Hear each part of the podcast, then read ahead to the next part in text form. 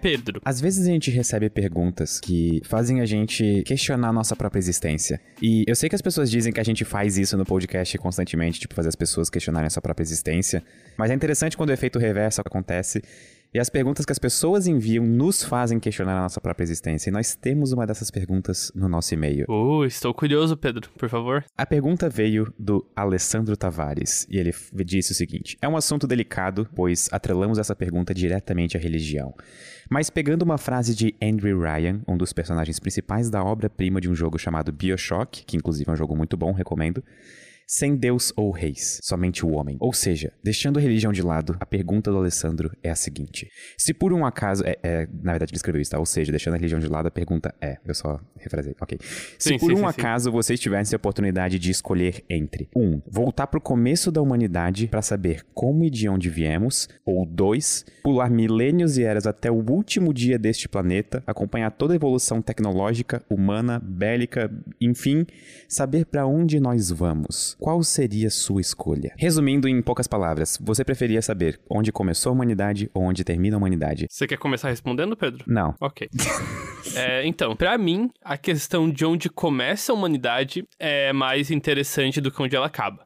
Porque, porque assim, o fim da humanidade é certo. As coisas surgem pra acabar. Essa é a natureza do nosso mundo, aparentemente. E a gente vai acabar, nem que seja daqui a 10 anos numa guerra nuclear, ou daqui a 300 trilhões de anos com a morte térmica do universo. Isso, não, isso aqui agora não vai durar pra sempre. Então, sei lá, eu tô ok com isso. O que eu tenho mais curiosidade é saber quando que surgiu esse. Tipo assim, claramente a experiência cognitiva humana é um tanto diferente da experiência cognitiva da maior parte dos animais. Eu acho que o principal evidência disso é a capacidade humana de criar história. Isso é uma. Isso é um nível de abstração que é é sem paralelos até onde a gente sabe, certo? Arte também é outra coisa que não é tão, tão comum assim. E eu adoraria ver quando isso começou. Quando que o primeiro hominídeo lá teve um estalo, olhou pro ao redor e pensou: caramba, isso aqui é absurdo. Sem contar que também vê o começo da, civili da civilização. Tipo assim, a primeira cidade, primeira vez que começaram a desenvolver linguagem lá, lá antigamente, parece, parece muito, muito interessante pra entender como que a cabeça humana funciona, assim. Eu tenho muito mais curiosidade disso do que, do que saber como tudo acaba. Se eu não me engano, a cidade mais antiga continuamente habitada no planeta é Damasco, na Síria. 10 não mil é? anos habitado, ué. Consegue pensar como que deve ser viver numa cidade que tem, tipo, sei lá, vamos supor 10 mil, esteja o valor correto, mas 10 mil anos de história? Então, né? Mas é, é uma pena que, da, que Damasco esteja numa região bastante cheia de problemas internacionais e coisas como guerra, né? Exatamente, Porque isso é é- um tanto quanto Talvez triste. é a cidade mais histórica que existe no planeta atualmente. Porque, eh, como eu venho de Brusque, sabe? A nossa história tem, sei lá, 160 anos no máximo, assim. Isso Uhum. já parece ser tempo pra caramba, sabe? Só que 10 Sim. mil anos, tipo, é 10 coisa mil anos, é. demais. Eu, eu tenho um amigo que ele viajou, acho que foi pra Malta. Ele tava comentando que ele tava procurando o Airbnb pra, se, pra ficar. E ele olhou e pensou, pô, aqui tá dizendo que é num prédio histórico, então deve ser mais caro, deixa eu procurar outro. E aparentemente todos os Airbnbs de Malta eram prédios históricos, porque lá é tudo histórico, é tudo muito velho. Malta é bem pequeno, né? É, bem pequeno, é uma ilhazinha. Ah, tá. Interessante. Ok, so- Uhum. sobre a pergunta, eu acho que eu concordo contigo no ponto de vista. Até me surpreendi, eu achei que tu iria escolher o fim da humanidade, não o começo. É, só que eu tenho alguns, alguns hum, pontos a inserir no meio dessa história. Primeiro, À vontade. eu não sei se a gente pode falar em fim da humanidade. Eu acho que talvez a, a palavra ah, mudança, ou alteração, ou continuação, talvez soe um pouco melhor. Porque eu não acho que, vamos supor que seres humanos como nós, por exemplo, eu não acho que a gente vai chegar num fim abrupto. Eu acho que, por exemplo, a gente vai, sei lá, é, a, a evolução dos organismos no planeta Terra não parou quando chegou na gente, não existe nenhum motivo pra gente acreditar que ele vai parar em nós, sabe? Então, Uhum. talvez a gente simplesmente comece aos poucos a dar lugar a coisas diferentes. E eu acho isso totalmente natural, não tenho medo disso. Eu acho, Não, inclusive, é- uma coisa Não discordo, extremamente inclusive achei bela. excelente o comentário. Seja, por exemplo, uma espécie sintética de organismos sintéticos, por exemplo, que a gente dá lugar, que aparentemente é um, um dos cenários mais prováveis e próximos, digamos, sei lá, em 300 anos, talvez a gente tenha seres e organismos completamente diferentes dos organismos de carne e osso humanos que a gente conhece hoje. Mas não sei, isso é bastante futurista, isso é, tipo, bastante achismo, então é tão- totalmente impreciso. Só que ao mesmo tempo, eu não tenho interesse em saber. Bastante do... achismo é um resumo adequado do nosso podcast, inclusive. É verdade. Mas eu também não tenho muito interesse em saber, tipo, sobre um suposto fim da humanidade ou para onde vamos porque eu não vou estar tá vivo para ver. E provavelmente as pessoas que estão interessadas nisso hoje também não vão estar tá vivas para ver. Então, sabe quando tu sabe que tu vai ter um problema no futuro e que, tipo assim, tu tem duas opções, ou espera esse problema chegar para se preocupar com ele, uhum. ou começa a se preocupar com ele agora. E, obviamente, o que uhum. o meu cérebro de pessoa ansiosa faz é começar a me preocupar com esse problema agora. Portanto, eu não quero saber desse problema. Eu quero apenas Entendi. lidar com os problemas conforme eles vão aparecendo, é. sabe? Sossegar o facho e lidar com o que você pode agora é, é uma habilidade difícil de se desenvolver mesmo. Exatamente. A minha capacidade de solucionar problemas é limitada, como todos muito bem sabem. Então, uhum. tipo assim, eu lido com os problemas na hora que eles vêm. E a pergunta que eu gostaria de, de responder, na verdade, de onde viemos, eu acho que vai até além de, pelo que eu entendi da tua resposta, tu estaria bastante interessado no sentido de onde que começou a cognição humana, ou onde que talvez a gente começou é... a poder ser chamado de humanos, é isso? Isso, onde é que Onde é que surgiu essa experiência de vida, essa experiência cognitiva que nos permitiu criar uma história, criar uma sociedade, criar, ser uma espécie construída em cima de história e colaboração humana, colaboração dos membros, num nível sem precedente antes. Eu acho que a gente ia se decepcionar muito tentando responder essa pergunta, porque eu acho que a gente não ia achar uma resposta pontual, sabe? É que não, nem, também não é, acho. É, é, quando a gente fala, sei lá, de evolução tanto de indivíduos, espécies ou sociedades, a gente sempre tem um período de tempo longo que decorre numa grande mudança, sabe? Então, uhum. eu acho que a gente se decepcionaria um pouco nesse sentido. E eu acho que talvez eu, pessoalmente, gostaria de ver, por exemplo, no sentido de onde viemos, no sentido onde a vida começou na Terra, na primeira sopa primordial de vida, digamos. Essa pergunta, se fosse nesses termos, eu estaria extremamente interessado e inclinado a escolher a primeira opção. Eu não ia escolher para uhum. onde vamos de qualquer jeito, porque eu não tenho interesse nisso, como dito agora há pouco, por motivos muito óbvios. Mas eu, eu pagaria com a minha vida para poder ver o momento em que a vida na Terra começou. Isso é profundo, né? Com certeza. S sabe, sabe o que eu talvez seria mais interesse de ver do que o começo da vida? É a explosão cambriana, o começo da vida multicelular, da vida eucarionte multicelular. Isso seria outro ponto extremamente interessante. interessante. Mas seria mais legal ainda se a gente pudesse ver isso como a gente mais ou menos vê, sei lá, BBB. A gente pode dar fast forward nas é. coisas que não interessam. Sim. Porque vai ter muita coisa Quero acontecendo. Pra, pra tipo, uma sala além do tempo e do espaço com controle na mão, né? Exatamente. Tipo aquela nave da imaginação que o Sagan tinha é, no Cosmos, sabe? Sagan, que ele pode dar nossa. fast forward quando ele quiser. Perfeito. É isso que uhum. eu quero para ver esses eventos. Mas, uhum. voltando a essa pergunta, eu acho que eu preferiria uhum. ver o começo da vida na Terra e tirar a famosa dúvida de se a gente surgiu aqui porque, sei lá, compostos orgânicos ou aminoácidos vieram de maneira extraterrestre, no sentido uhum. de, sei lá, meteoros caindo aqui com esses compostos e não no sentido de ETs vindo aqui disseminar a vida na Terra, o que eu discordo muito, enfim. É que assim, eu, a razão que eu não gosto dessa ideia, por mais que existe uma chance de ela ser verdade, mas ela ainda não explica o, a origem da vida, sabe? Ela só dá um passo para trás. Ok, a vida da Terra não surgiu na Terra. Beleza. Mas de onde surgiu a vida? A pergunta ainda tá aberta. Mas imagina o seguinte cenário. Imagina que. Uhum. A, tu nunca jogou No Man's Sky, né? Não. No No Man's Sky existe uma entidade que é como se fosse uma espécie de deus do universo. Uhum. Que, eu, se eu não me engano, eu não sei se o nome é Oráculo ou Nexus, ou enfim, é alguma coisa assim. Imagina que tu possa perguntar qualquer coisa para esse computador e ele tem toda a história de todo o universo, de todo, sei lá, individual, átomo por átomo registrada. Imagina que a gente pudesse chegar para esse computador e perguntar o seguinte: onde a vida começou? Ele não ia te levar para o momento em que a vida, entre aspas, começou na Terra. Ele, por exemplo, te levaria, sei lá, pro momento em que a vida começou, onde ela começou, e depois, sei lá, mostraria um meteoro atingindo aquele lugar, levando detritos pro espaço, que eventualmente, depois de bilhões de anos, caíram na Terra e começaria a vida aqui, sabe? Então, nesse sentido, também seria interessante ver a resposta de onde nós viemos. Ah, com certeza. De onde veio o nosso material genético, no fim das contas, não, com certeza. Mas mesmo assim, ter certeza da panspermia cósmica já seria algo interessante por si mesmo. Porque a gente não, não precisaria de condições específicas na Terra, por exemplo, como trovoadas a todo momento, e uma sopa de água a tantos graus Celsius e aminoácidos de tais tipos para montar os primeiros complexos ou os primeiros compostos orgânicos, sabe? Então, isso, isso para mim é uma das perguntas mais em aberto, assim, da origem da vida é o quão amplo é o espectro de começos possíveis, sabe? Tipo, o quão fácil é um planeta poder ter alguma forma de vida, seja parecido ou diferente com a nossa. Maravilhoso ponto de vista. Se a gente conseguir responder essa pergunta, eu acho que a gente vai. Bom, eu não sei. É só uma pergunta legal de ser respondida. Eu ficaria feliz.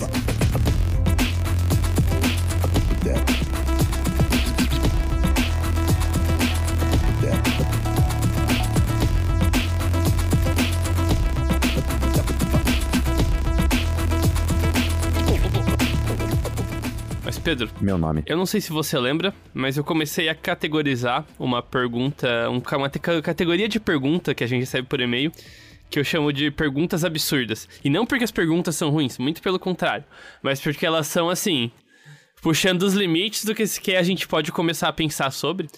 E o, o Marcos Paulo mandou uma pergunta que eu achei interessante de fazer a conta. Eu fiz ela ontem no verso de um papel lá, que é o seguinte. Oi, tudo bem com vocês? Curto muito o podcast. E tava com uma dúvida aqui. Bem, pelo que me lembro, a temperatura é a medida que mede, medida que mede, uau, ele disse isso. A medida, a ele média das vibrações de uma molécula. É, esse é o Ah, tá. e-mail. O alta no e-mail. Sensacional. É. Então, basicamente, a temperatura mede qual que é a velocidade cinética média, a energia cinética média das partículas, ou seja, quão rapidamente elas estão vibrando e batendo uma nas outras. Qual é a temperatura necessária para fazer um átomo ou umas moléculas vibrarem próximo à velocidade da luz? E, o que, e se a temperatura aumentar acima disso, o que rola? Bem, primeiro que é impossível um átomo vibrar precisamente na velocidade da luz, porque nada com massa pode ter a velocidade da luz. O que pode acontecer é que você pode sempre aumentar a temperatura e fazer as moléculas vibrarem cada vez mais perto da velocidade da luz. Isso você pode fazer. Mas agora vem a questão. Eu calculei essa temperatura e achei uma coincidência muito engraçada, Pedro. Só, só, só, só antes de tu me dizer essa coincidência, eu tô... Aham. Por acaso tu usou a distribuição de Maxwell Boltzmann? Ou tu fez isso na mão? Não, não, eu fiz bem, bem, bem mais verso de envelope. Ok. Eu só peguei qual que é a energia de uma molécula vibrando na velocidade da luz, de um gás vibrando. A energia de partículas na velocidade da luz e fiz distribuição de energia de física clássica mesmo. Isso obviamente é bem aproximado. Mas o. Usei equipartição de, de, bo- de Energia. térmica lá. Ah, tá. A energia é um meio de KT, mas isso também é a energia cinética. Ok, mas agora tá em detalhes demais já. Pode dizer a curiosidade. Ok. É mais ou menos a, a mesma temperatura do Big Bang, 10 na 30 kelvins. Big Bang é 10 na 32. Tipo, no, logo, Greg, logo não, após o surgimento do pera, pera, universo, pera. era Existe- essa temperatura que tava. Existe uma exorbitante diferença entre 10 elevado a 30 e 10 elevado a 32. Não, não existe. Meu Deus do céu. Claramente você não é um cosmólogo, Pedro. ah, 10 na 87? Ah, 10 na 90, vai. Isso é muito errado, Greg. Não, mas é a mesma ordem de magnitude nessa escala. Então é. Isso acho que é trilhões. Isso não é nem um pouco na mesma ordem. De trilhões de graus Kelvin. Não, Pra um quilo de gás tá vibrando quase na velocidade da luz. O que eu acho interessante, a- o motivo de eu ter perguntado pela. é, o motivo de eu ter perguntado pela distribuição de Maxwell Boltzmann é que eu nunca me esqueço de uma aula que a gente teve em termodinâmica, que a gente aprendeu a distribuição de Maxwell Boltzmann e a gente também aprendeu a calcular a velocidade média do gás usando ela. E foi, foi nosso primeiro contato com mecânica estatística, eu diria, com o perdão de talvez estar usando. é, o nome, nome é técnica mecânica estatística. E eu achei extremamente interessante que na época eu tinha, sei lá, era o segundo semestre do curso de física, e era bastante difícil de entender como que num mesmo gás, mesmo que a velocidade média seja, sei lá, próxima à velocidade da luz, poderiam existir partículas paradas e ao mesmo tempo uma partícula com, sei lá, quase 0,9999C, sabe? É uma distribuição tão bonita É, e é discrepante de velocidade. Básica da estatística aí. Exatamente. É muito fácil mentir com estatística. Mas a razão que eu respondi esse e-mail, Pedro, é que ele também se encaixa num outro e-mail de perguntas Oh, absurdas. God. em que o Renan Augusto mandou. Bom dia, Pedro e Greg. Como estão se sentindo nesses dias congelantes de julho? Pô, essa mensagem é velha, gente. É de julho? Meu nome é Renan. É de julho. Renan, desculpa. É, acontece. E, na verdade, ele acertou, porque os dias aqui estão congelantes. Eu tô atualmente em menos 5 abaixo de zero. Não no meu quarto, lá de Isso, fora. Greg, coloca inveja em mim e em todos os ouvintes do Sinapse. Todo mundo vai te amar por causa disso. Meu nome é Renan e gostaria de fazer uma pergunta em relação à temperatura. Sabemos que a temperatura mínima atingível no nosso universo é em torno de menos 273 graus Celsius. Mas e a temperatura máxima? Sabe, isso é uma questão que as pessoas pedem pra eu fazer um vídeo sobre, inclusive. Então, mas o que fala? Ele fala que várias pesquisas na internet ele não viu um limite máximo de temperatura. Mas o, o, o que acontece é o seguinte: por mais que não exista um limite, a pergunta dele ainda vai mais longe, mas eu vou comentando ela enquanto eu comento. por mais que não exista um limite máximo de temperatura, existe um limite máximo de quantidade de coisas no universo observável. Existe uma quantidade máxima de matéria, de energia de uma forma ou de outra. Então a temperatura máxima seria basicamente você pegar tudo isso e tacar fogo, transformar tudo em energia térmica de um gás.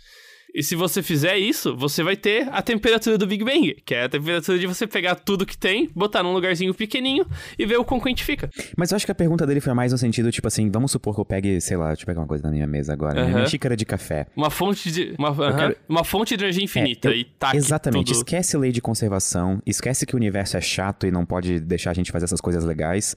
E, e qual seria a temperatura máxima que eu conseguiria fazer, por exemplo, o meu expresso que eu tô tomando agora ficar nesse exato uhum. momento.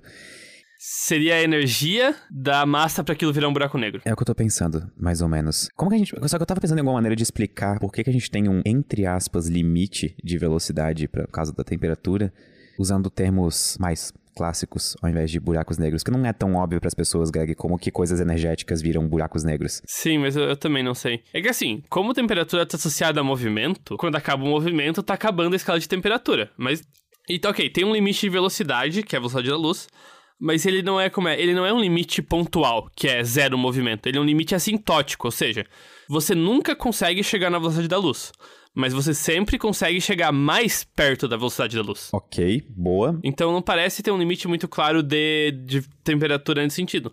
Apesar que eu acho que nesse ponto a gente já tá esticando bastante o conceito de temperatura, sabe? A gente tá botando eles nos mais Greg, extremos possíveis. Tu gosta de água? Hum, você gosta do quê? Água. Água? Adoro água. Então vamos olhar a água desse expresso. Hum. Ela tá agora a. Não sei que a temperatura que um expresso deve sair, imagino que em torno de talvez 90 graus Celsius, por aí. Caraca, esse efeito sonoro foi muito bom. Tu tá de parabéns, Greg. Esse Obrigado. Eu, eu tô maravilhoso. Eu, eu tô sem palavras. Eu até me perdi na minha explicação. Mas, enfim, se eu esquentar essa água agora, aquecer essa água, vai chegar num ponto em que ela vai virar vapor ou, uhum. sei lá, gás. O que significa que eu consegui fazer uma mudança de fase. Eu consegui tirar as moléculas que estavam unidas por uma energia, uma, desculpa, por uma ligação inter, intermolecular e estavam funcionando como um todo e consegui fazer elas virarem, sei lá, moléculas de água individuais, gás, exato. Que ainda estão ligadas de, por uma certa. Não, acho que eu, eu não vou complicar. Não, tem, tem uma correlação é. delas, mas é isso. Finjam que não tem, ensino médio, finjam que não tem. Aham, uhum, tá. Se eu, esquentar, gás, gás. se eu esquentar um pouco mais, eu arranco os elétrons desses. Um pouco mais atômicos. não, bastante bastante mais. para fins de comparação, bastante mais, eu arranco os elétrons desses átomos, desses, dessa molécula de água. E o que acontece é que você tem moléculas de água ionizadas. Isso é chamado de... Plasma. Plasma. Você formou outra transição de fase, de gás para plasma. O que, que vem depois de plasma? Mais plasma. Plasma de, de quark, plasma de gluons. Não, pa plasma... é, plasma de quarks e gluons é lá na casa do caramba, assim.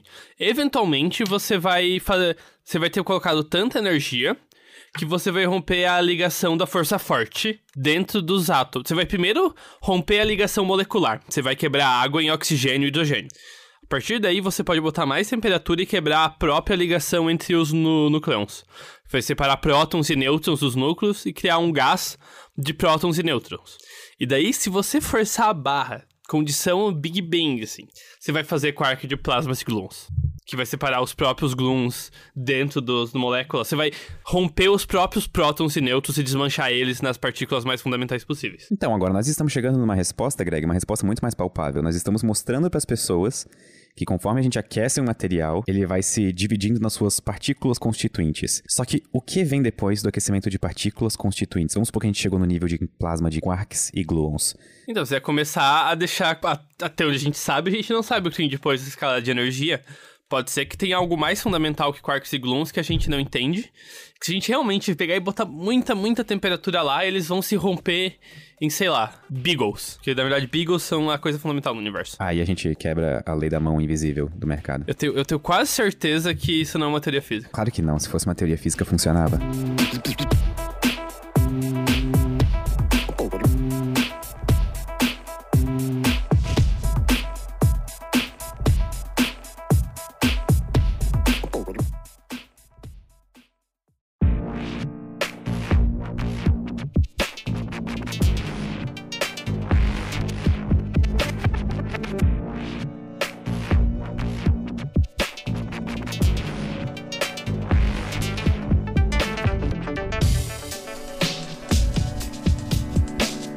Inclusive, Pedro, você é culpado. Culpado por boa parte dos nossos últimos e-mails. Ah, peraí. De, não, deixa eu adivinhar, deixa eu adivinhar, deixa eu adivinhar, calma. Aham, aham. Teste de Turing. Hum, Acertei. Também. Mas, mais que isso, o seu vídeo do paradoxo do teletransporte foi um bastante comentado também. Inclusive, esse vídeo me deixou extremamente surpreso, que ah, ah, ah, o tanto de visualizações nesse vídeo foi uma coisa exorbitante. Então, os seus vídeos ultimamente têm, têm tido uma média bem alta de visualização, inclusive, você claramente tá crescendo com o canal bem rápido. Mas enfim, olá, Robot Greg, Domo Arigato. Olá, Pedro. Tudo bom com vocês?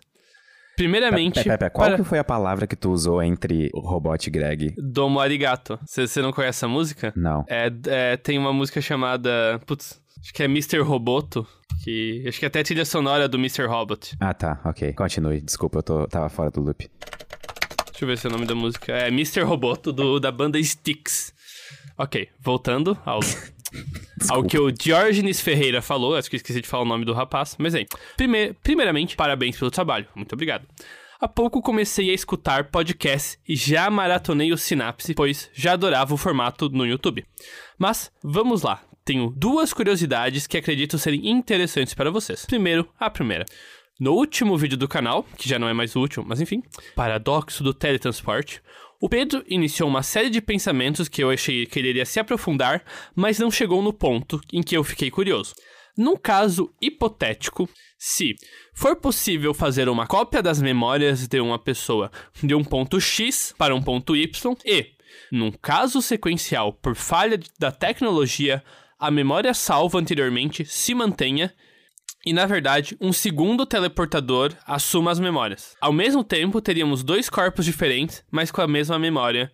Basicamente, ele tá falando um caso meio Borg aí, que você tem uma pessoa e as memórias dessa pessoa são copiadas de forma intacta para uma segunda pessoa. E daí as duas pessoas têm exatamente as mesmas memórias, mas não a mesma estrutura física. Ah, ok, entendeu. É porque eu- do jeito que eu tava imaginando essa pergunta, seria do tipo, uma pessoa entra no teletransporte, só que em vez de ele destruir ela aqui e copiar ela lá, ela mantém ela aqui e cria ela lá. Então as duas pessoas são Acho, iguais. acho que a gente pode fazer em passos isso. Vamos primeiro nesse caso, então, que é o du- Ok, seguinte. vamos primeiro nesse caso. Você vai se teletransportar, mas sem querer você ser ciclona. Quem é o verdadeiro? O que chegou?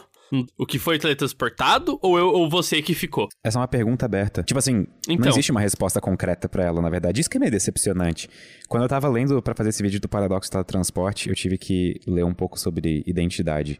E identidade no sentido filosófico da parada. Problema E- de identidade e... E isso vai infinitamente mais fundo do que qualquer um de nós, meros mortais, consegue imaginar. Vocês não fazem ideia do, do buraco de coelho que tu se mete quando começa a ler sobre identidade em filosofia. Mas, enfim, uma das coisas que eu li que me chamou bastante atenção é que uma das propostas de identidade seria vincular a identidade de uma pessoa, por exemplo, às memórias dela. Então, nesse caso, vamos supor que eu e o Greg, eu vou implantar as memórias da minha infância no Greg. Então, agora o Greg acha que durante a infância dele, ele foi uma pessoa descolada no colégio cheia de amigos. Tô brincando, eu não fui isso, eu jogava Dota e World of Warcraft, mas enfim. Eu ia agora eu e o Greg... acho que implantaram as memórias de alguém em você, Pedro.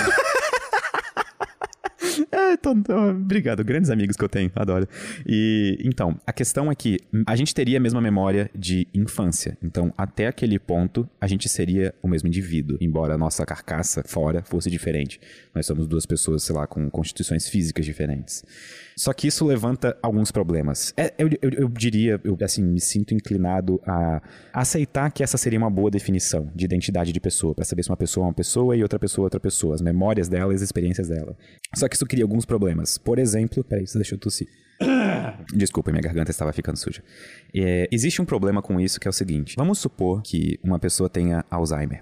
E essa pessoa com Alzheimer, ela perde grande parte das memórias que ela tinha e, consequentemente, por essa nossa própria definição de identidade, ela deixa de ser ela mesma. Ou então, quando alguém esquece de alguma parte da sua vida, por exemplo, de alguma memória, sei lá, seja por esquecimento natural ou por um acidente que bateu a cabeça, por exemplo, ela vira outra pessoa só porque, sei lá, perdeu uma parte das memórias, como se fossem, tipo assim, arquivos no HD. Sabe? certo.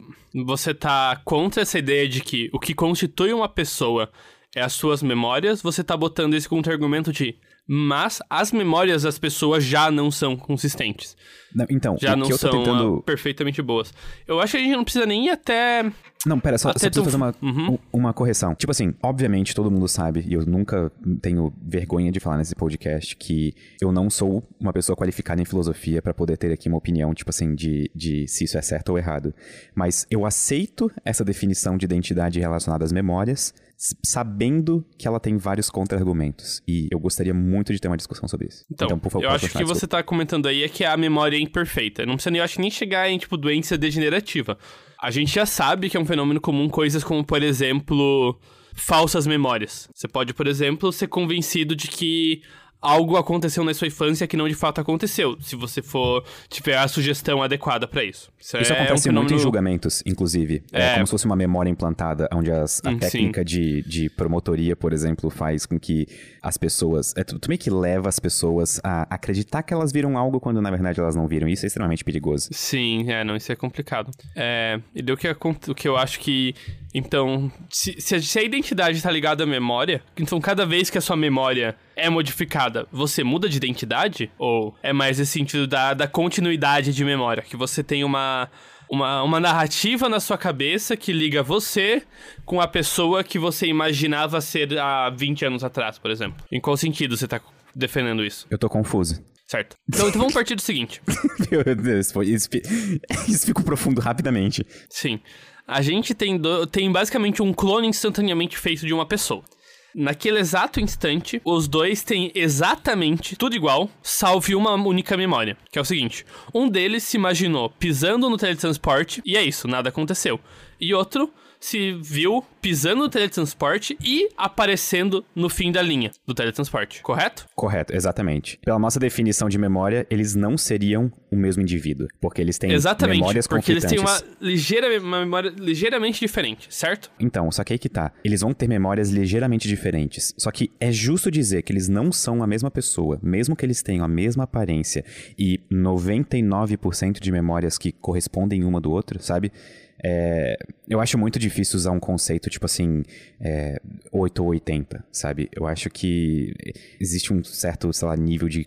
um- uma espécie de threshold que a gente tem que tá passar para poder dizer que duas coisas são diferentes. Sim. E, e é uma questão curiosa, porque vamos supor que a gente vai usar esse exemplo seguinte, e dizer que, ó, eles têm essa uma memória ligeiramente diferente. Então eles não são o mesmo indivíduo, correto? A mesma pessoa, correto? Ok, tô seguindo. Mas, toda vida que acontece algo na sua vida, você ganha uma memória nova. Então, você passa a ter uma memória diferente que o seu eu do passado tinha.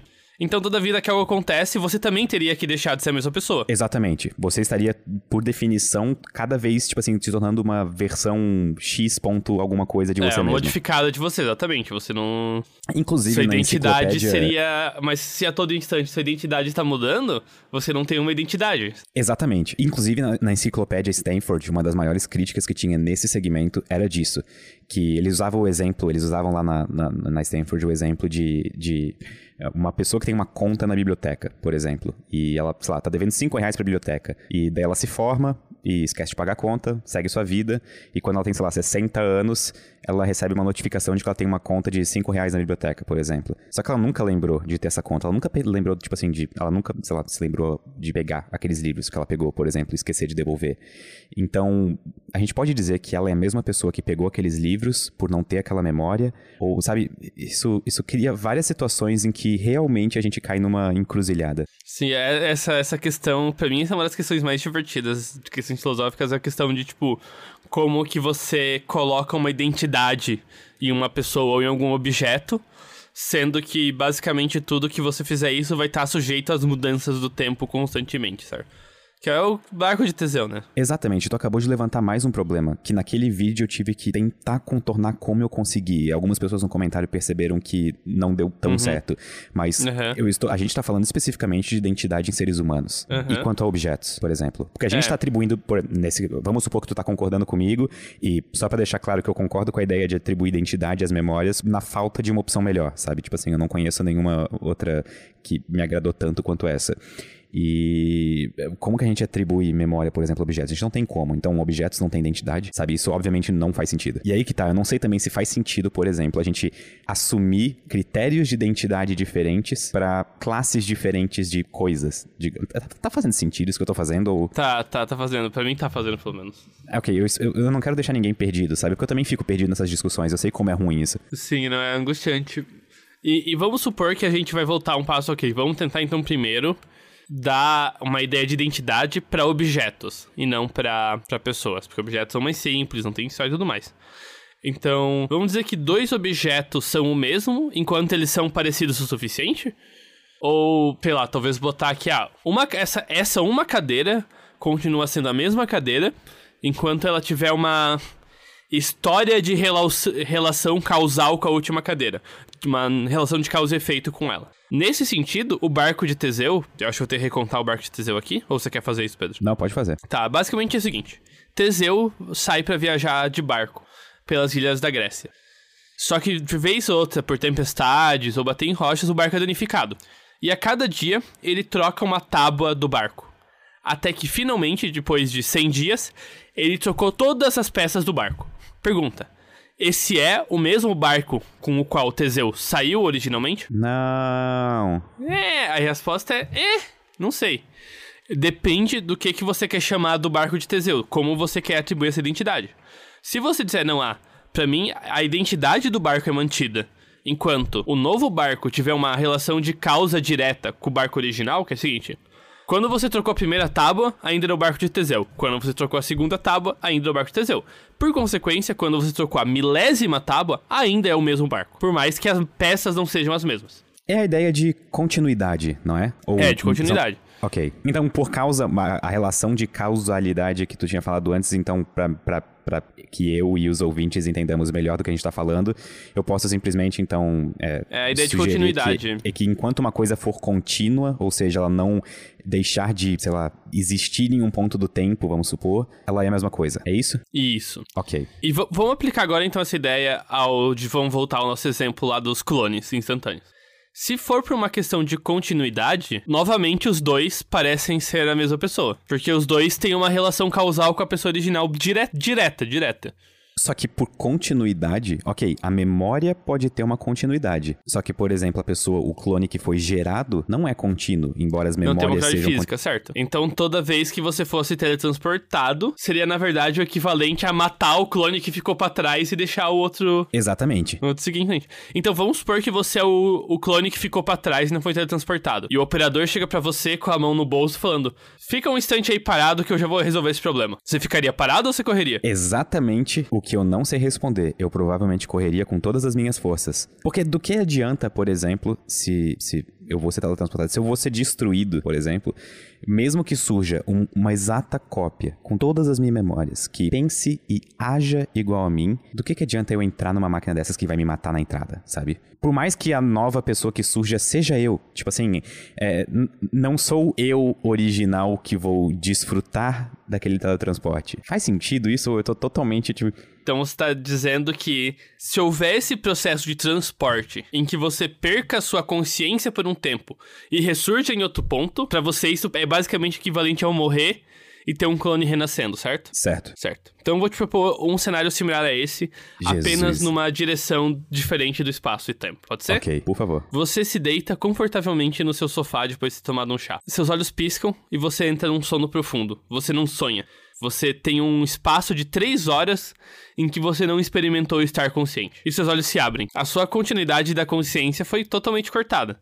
E você não tem como saber se você só não foi morto e botaram um clone no lugar. Ok, eu tô triste. Eu vou lá me enrolar no cobertor, na cama. Já volto. Cuidado pra não dormir. ok, isso, isso foi. Sabe, eu gosto de conversar contigo, porque enquanto a gente conversa, eu vou mudando as minhas percepções das coisas e vou sendo apresentado a novos problemas e novas perspectivas que eu não tinha sido apresentado ou pensado antes. E isso é bom porque isso é como se eu tivesse, sei lá, uma casa que tá sendo perseguida por zumbis que querem colocar fogo nela. E conforme a gente vai conversando, eu vou blindando cada vez melhor ela, até se tornar uma casa, uhum. sei lá, melhor, digamos. Isso é, isso é interessante, Greg. Mas, ok, e continua, por favor. Eu, como que tu resolve esse problema? Porque Não, Ok. então, então, essa é a razão que eu gosto tanto do problema de continuidade. É que eu acho, e aqui eu vou meio que num off-topic, mas ainda tá associado, que de certa forma, esse problema tá fundamentalmente ligado com a forma que a gente se vê no mundo, sabe? Porque às vezes eu penso. Porque vamos supor que, dependendo de como você define quem é você. Isso, isso é intrinsecamente ligado com quem você define que quem é você. Vamos supor que você concorda que, ah, toda vida que a minha memória é modificada, eu sou uma pessoa completamente nova. Eu viro um indivíduo novo. E dessa forma eu sou, digamos, vazio de uma identidade, correto? Eu não tenho uma identidade contínua. Eu só, toda vida que algo aconteceu, eu mudei. Eu sou, de novo, uma Ou coisa tem, nova. É, tu tem várias identidades instantâneas, digamos. É. Então, a partir desse momento, não faz sentido você dizer pra si mesmo, pô, hoje eu trabalhei pesado, eu não eu mereço um chocolate. Porque você que trabalhou pesado não é mais você. Então você não se sentiria, digamos, Ok, mas, ah, mas aqui também... atribuído a uma a gente- recompensa pelo seu esforço. A gente porque tá você abandonou sua forçando... identidade. A gente tá forçando um pouco a barra de achar que pessoas certeza normais tá. no seu dia a dia vão se importar com identidade. É, começa aqui o problema. Não, mas é que tá, elas não se importam explicitamente, mas você se importa implicitamente. E eu não tô zoando. Por exemplo, vamos supor que uma pessoa, sei lá, te desagradou, falou algo meio grosseiro pra você. Você se vê como a pessoa que recebeu a grosseria. E na próxima vez que você vê essa pessoa, você talvez leve isso em conta. Você talvez ignore a pessoa, você talvez seja grosso de volta, você talvez evite a pessoa, ou algo assim. Eu não, longe E de mim. nisso, você tá fazendo, você tá assumindo uma posição nesse argumento de identidade.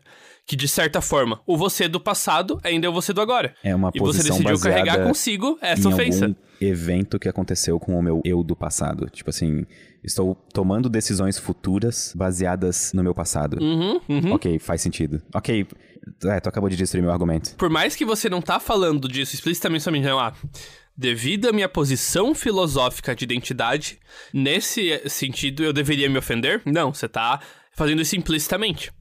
E, e eu acho que isso é talvez essas coisas que a. Essa é a dificuldade, talvez, que é o passo de você. Ah, esse eu acho que ver esse tipo de coisa é o passo entre você pensar que filosofia é besteira e é inútil, e você ver que filosofia é um exercício interessante da, da, das capacidades da mente humana. Porque essas posições filosóficas, elas não querem ser abstraídas do mundo. Elas foram pensadas em torno da experiência cognitiva que um humano tem. Então, o que elas estão tentando fazer, na verdade, é tentar deixar um pouco mais explícito as coisas que a gente faz sem pensar. Tentando destrinchar um pouco mais como que é a nossa relação e a nossa percepção do mundo. Por que, que nós fazemos as coisas do jeito que fazemos? Exatamente. E eu acho que esse problema de identidade é um dos problemas mais íntimos à experiência humana. Ok, mas com o argumento que tu acabou de dar, de, por exemplo, eu tomar decisões no futuro baseados no meu eu presente, no meu eu passado, isso meio que já faz cair um pouco por terra a nossa noção de identidade instantânea, de que, por exemplo, a nossa memória influencia na nossa identidade. Tipo, de que, é, na verdade, não que influencia, mas que ela é um critério pra nossa identidade. Isso é um argumento forte, na verdade, parando pra pensar, porque como que faz sentido a gente ter alguma noção de eu, ou alguma noção, sei lá, de propriedade sobre nós mesmos e de, de, sei lá, tomar decisões no futuro baseado no que eu fiz agora, sendo que eu tô basicamente há 30 minutos no podcast, eu aceitei que memórias fazem, constituem a identidade de uma pessoa. Então, a minha posição provavelmente estava errada, ou pelo menos incoerente, e precisa ser aprofundada. Ou ela é uma contradição. O que não muda o fato de eu estar errada. Não, não. Mas talvez o fato seja que não existe nenhuma posição não contraditória sobre identidade. Talvez identidade seja um buraco sem fim. E como que a gente resolve esse problema? Eu sou uma pessoa de soluções, Greg. Eu quero na minha mesa, agora. Qual que tu acha que seja a posição mais... at- Não, não digo que tu, que tu tenha que escolher a mais correta. Não, eu claro. digo no sentido, qual, qual postura, ou se, se é que tu tem alguma, mas qual postura Não, eu tenho, eu tenho. filosófica de identidade tu acha que é a mais... Que, que tu mais concorda ou se sente inclinado a aceitar? Existe uma forma. Ela é meio um pouco difícil de explicar. Ah, o desenho ajuda um pouco. Mas é, é uma. Vai falando uma, que eu vou te interrompendo pra versão tentar colocar em termos Sim. mais humanos. de teoria da mente chamada mente incorporada, que inclusive é um amigo meu muito muito gente fina me recomendou o livro que fala sobre ela. E que assim, eu genuinamente eu gosto da ideia que ele descreve essa questão da, da identidade pessoal. Que é o seguinte, identidade contínua como algo único não existe. Você não essa questão da continuidade de identidade é totalmente sem, sem solução. O jeito que eu vejo é que a gente tá, eu meio que livro propõe, isso é uma simplificação porque eu também não sou filósofo aqui. A gente fica repetidamente a todo instante na nossa cabeça a gente meio que reconta a nossa história quando a gente tem que tomar uma decisão relativa, sabe? A gente tá o tempo todo nesse. No contando com, ah, eu sou o Greg que nasceu lá, fez tal, tal, tal, tal, tal. Ok, passou um tempo, ah, eu sou o Greg tal, tal, tal, tal, tal. A gente vive recriando essa nossa percepção de identidade o tempo todo para conseguir interagir com o mundo, para conseguir manter em mente as relações de causa e efeito que a gente acha que viu, que a gente percebeu, sabe? Ah, eu acho assim assado porque eu tenho essa e essa personalidade. Ah, eu sou quem eu sou agora porque tal e tal coisa aconteceu comigo. Isso é tudo instantâneo. Isso é tudo você tá repetidamente fazendo isso consigo mesmo.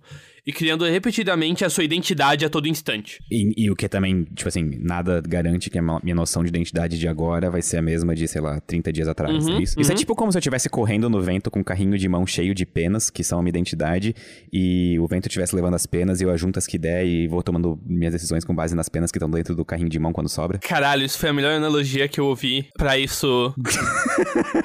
eu tô, minha cabeça está explodida. Essa. Eu Tipo, é, literalmente, eu, eu, eu, eu mandaria essa analogia por e-mail pro autor do livro, sabe? Isso é o quão bom essa analogia. Mas pra, né, na, minha, na minha cabeça fez sentido quando eu tava pensando. Não, não, é, é, é isso mesmo, é isso mesmo, é isso mesmo. Você tem, vamos dizer, acho que em lugar de penas, seria melhor a gente botar dentro do carrinho, a gente bota a sua história por escrito extensa. E uma Tá. máquina imprimindo a sua história em várias folhas. E você vai correndo no vento e elas vão indo e você vai catando o que dá e mantendo isso consigo. Ok, mas como que isso chega no ponto de. de, de- eu, eu tô demorando só pra fazer esse link. Eu, tô, Uhum. Não, não, eu por favor. juro que eu estou me esforçando mentalmente. Mas eu tô tentando fazer esse link agora entre como que isso. Tipo assim, a nossa. Como, como aceitar o fato de que a nossa identidade é, entre aspas, instantânea, ou pelo menos mutável a cada Uhum. decisão que a gente. Tipo, no sentido de a gente tá sempre recontando a nossa história e não sempre ela vai ser a mesma.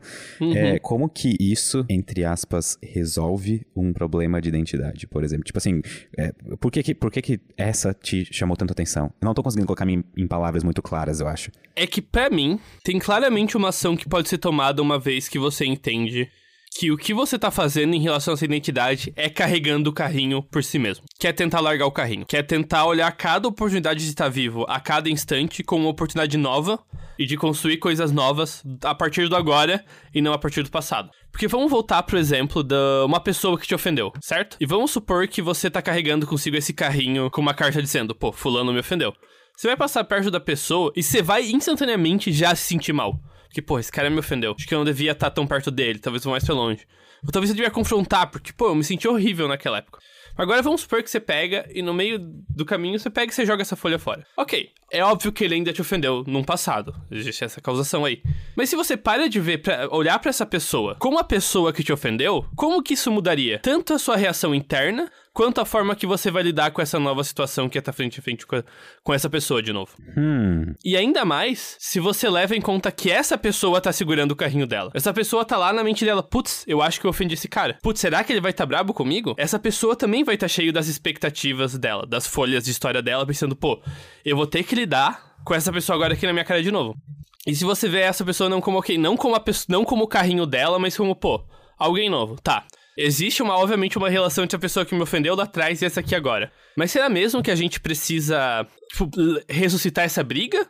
Ou será que não tem um caminho aqui em que eu só falo, não, tá tudo bem, sigo em frente, você também, tá tudo certo, tudo suave. Cara, eu tô tendo flashbacks de cinco anos atrás da gente tomando café no FI falando desse tipo de coisa a tarde inteira. Esse podcast está uma montanha russa de sentimentos. Então, né? Mas é.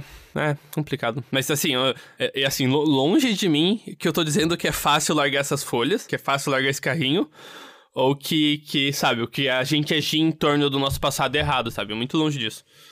Mas eu acho bem mais fácil, tipo, dirigir a minha vida quando eu tento lembrar que, cara, tá todo mundo perdido que nem eu aqui, todo mundo carregando uma porrada de bagagem nas costas e.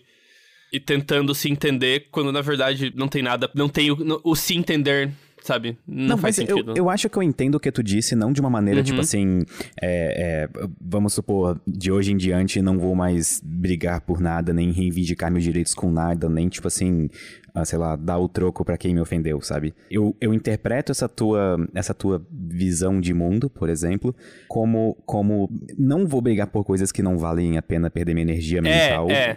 E sim, vou me ater às coisas que, assim, realmente demandam um certo Sim. nível de energia pra ser lidadas, Que, porque... que eu tenho interesse, que eu acho importante.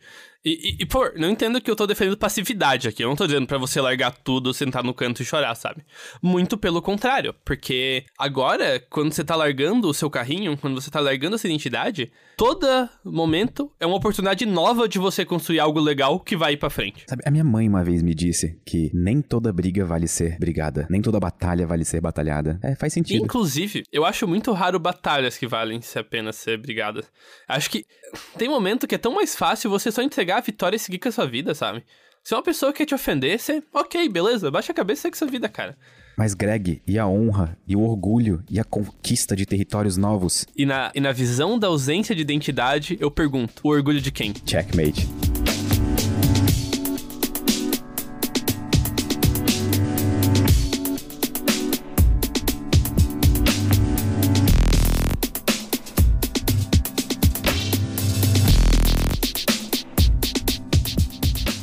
Greg, a internet muda várias coisas na nossa vida. E acho que. Com toda certeza. Tanto eu quanto tu sabemos muito bem disso.